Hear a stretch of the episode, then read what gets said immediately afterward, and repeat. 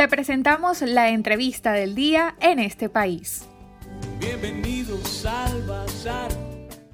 Recientemente el gobierno colombiano aprobó un decreto de protección temporal para los venezolanos un hecho inédito en medio de una ola migratoria más grande en la historia del país y una de las mayores en el mundo. Ese paso se viene discutiendo también en Estados Unidos, aunque no ha sido aprobado. La migración de millones de venezolanos ha provocado que muchos países de América Latina hayan aprobado la solicitud de visa, lo que ha sido un obstáculo más para los coterráneos que planean salir del país en momentos en que hasta sacar un pasaporte es un desafío. De este y otros temas estaremos hablando con Claudia Vargas, Puedes seguirla en su Twitter como arroba C. Vargas Rivas. Ella es socióloga, especialista en migración y profesora de la Universidad Simón Bolívar. Bienvenida Claudia a los micrófonos de En este país y Radio Fe y Alegría. ¿Cuáles son los principales desafíos que enfrenta la migración venezolana? Uno de los principales desafíos que enfrenta la migración venezolana es justamente la vulnerabilidad de origen que lleva. La vulnerabilidad de origen significa que debido a la crisis humanitaria compleja que hay en Venezuela, sumado al tema del COVID, más todas las debilidades estructurales que,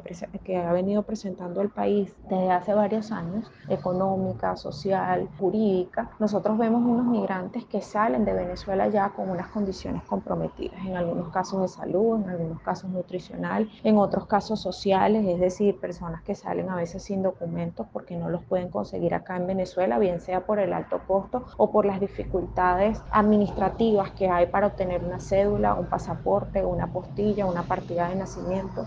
Además, la urgencia que tiene la mayor parte de los venezolanos que no tiene acceso, por ejemplo, a una canasta básica alimentaria, porque estamos hablando ya del acceso a la comida, pero los venezolanos hace tiempo perdieron el derecho a la recreación, perdieron el derecho a la salud, perdieron el derecho incluso a la educación, a vestirse, en fin, pero ya el solo acceso a la canasta básica se vuelve imposible de cumplir. Hay unos servicios básicos que no están funcionando una movilidad restringida entre la pandemia y el tema de la crisis por la gasolina. No llegan los servicios básicos, la luz, el teléfono, las telecomunicaciones, pero también entonces el sistema de agua tan necesario en tiempos de pandemia. Entonces en esa situación ya se crea una condición vulnerable para el venezolano que por la urgencia decide salir a veces como sea.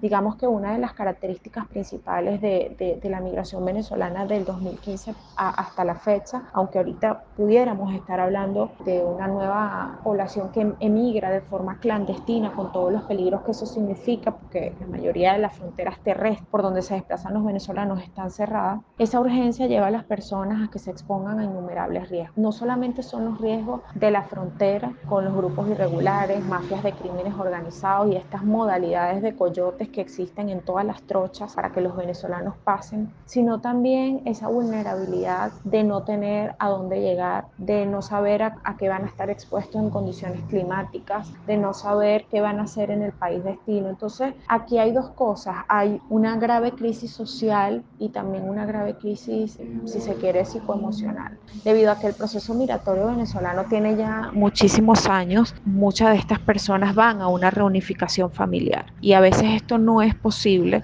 por vicisitudes del camino, porque las fronteras están cerradas o porque ocurren cosas, por ejemplo, como la militarización en Perú o en Ecuador o las devoluciones que se están produciendo en Chile. ¿Cuáles analiza usted serían los motivos de mayor peso que están propiciando la migración masiva de venezolanos? No existe una sola cosa, ¿no? Quizás uno para, para explicar qué es lo que pasa con la migración venezolana o para hacer un ejercicio de segmentación para aclarar qué es exactamente lo que pasa, uno dice, bueno, se va por la situación económica, se va porque lo robaron o lo intentaron secuestrar, se va porque no pudo costearse su enfermedad, pero al final todos esos son elementos que confluyen dentro del propio tema de la crisis humanitaria. Una crisis humanitaria compleja es aquella que sucede o que tiene su origen en decisiones políticas, eh, en la falla del Estado en sus decisiones, en sus políticas y que eso a su vez tiene una repercusión en lo económico, en lo social. Evidentemente cuando uno le pregunta a la gente por qué usted se fue, bueno, porque no tengo comida, porque no tenía cómo, cómo darle alimentación a mis hijos, porque no tenía cómo alimentar a mis padres, porque yo mismo no tenía cómo comer. Pero eso a su vez se traduce en que, bueno, no tenía acceso a recursos económicos, económicos, no tenía alimentación, pero es un drama social desde el mismo momento que la persona decide salir del país caminando. También vemos personas que, que sufren alguna enfermedad crónica, una persona trasplantada, una persona con VIH positivo o una persona con cáncer eh, o,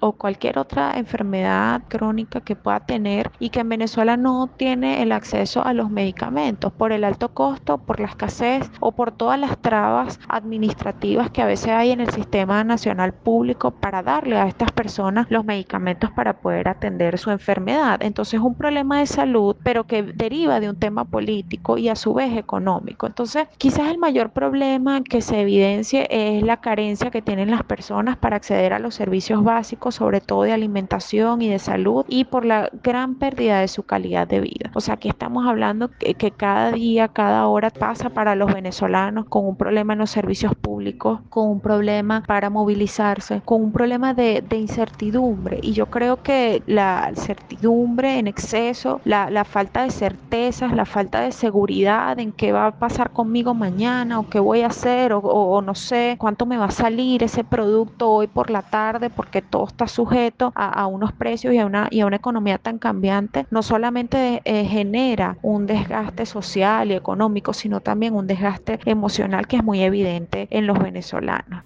Les recordamos que estamos conversando con Claudia Vargas, ella es socióloga, especialista en migración y profesora de la Universidad Simón Bolívar. ¿Qué lectura tiene el decreto de estatus de protección temporal dado por Colombia a los migrantes venezolanos y en qué los beneficia?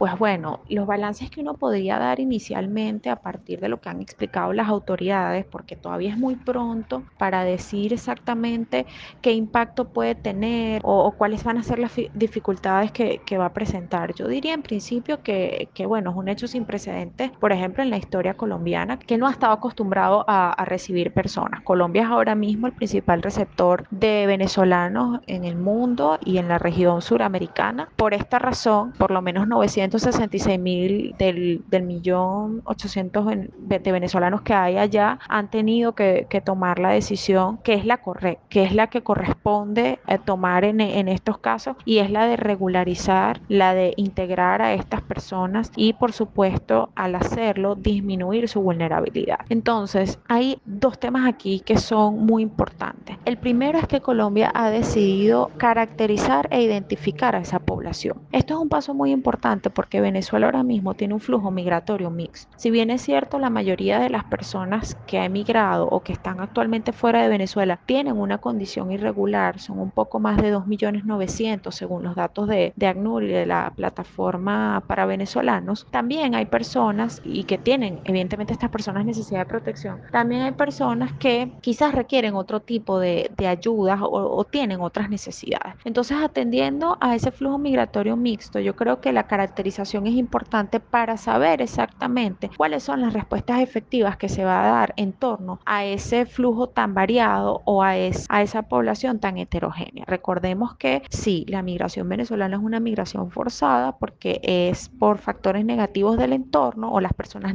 salen por factores negativos del entorno y comparte toda la población esas causas. Pero, digamos, sigue habiendo, la mayoría, como digo, tiene necesidad de protección, pero sigue habiendo un flujo migratorio mixto. Entonces yo creo que caracterizar a la población va a permitir que las políticas que ellos quieran implementar sean un poco más efectivas. Además, ellos pretenden centralizar la información. Hay varias modalidades de permisos de permanencia en Colombia, hay eh, salvoconducto, hay de repente los, los que tienen solicitud de refugio. Entonces ellos lo que quieren básicamente es centralizar todo en una sola base de datos, lo cual me parece bastante lógico en términos de tener una sola un, digamos, una sola base que les permita eh, saber quiénes son, dónde están, cuántos son, eh, cuáles son las características que tienen, el estatus socioeconómico, quiénes están en mayor vulnerabilidad, la edad, incluso para aprovechar el capital humano e intelectual de estas personas. Entonces yo creo que allí hay una gran ventaja. Sin embargo, bueno, en su implementación es importante que las personas sepan que este estatus va a cubrir por lo menos a a, tres grupos de inmigrantes. El primero, aquellos que están de forma regular o que han tenido algún tipo de, de lo que ellos denominan el PEP, e han estado de alguna manera eh, registrados o, o, alcanzados por algún organismo migratorio colombiano, ¿no? Que estos serían aproximadamente como 763 mil personas. Yo creo que a, a esas personas llegaría el impacto más inmediato, porque los otros dos grupos, que son la migración irregular, uno está el grupo que llegó hasta el 31 de enero del 2021, en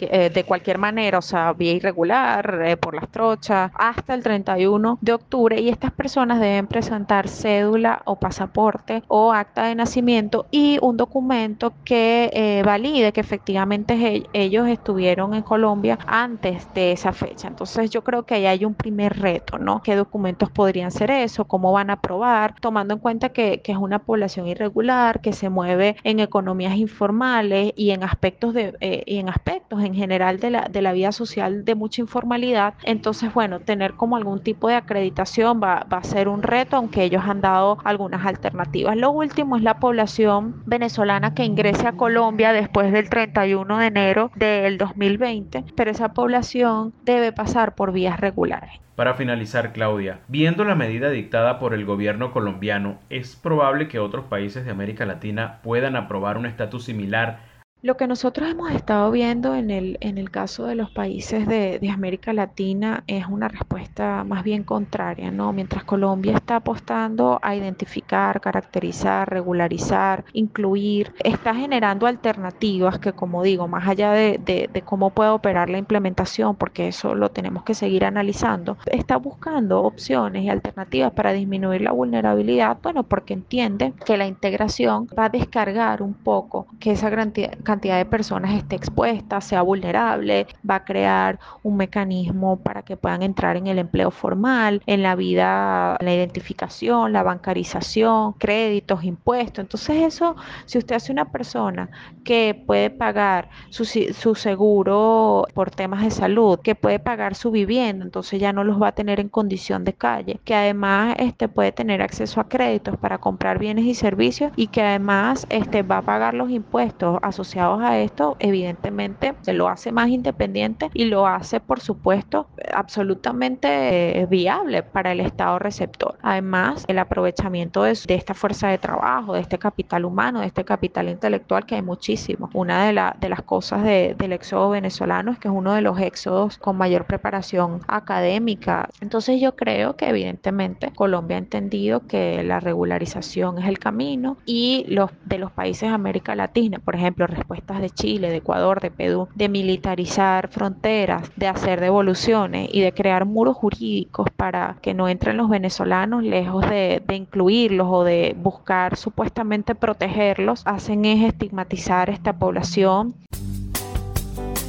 Agradecidos con Claudia Vargas, ella es socióloga, especialista en migración y profesora de la Universidad Simón Bolívar por su participación en la tarde de hoy.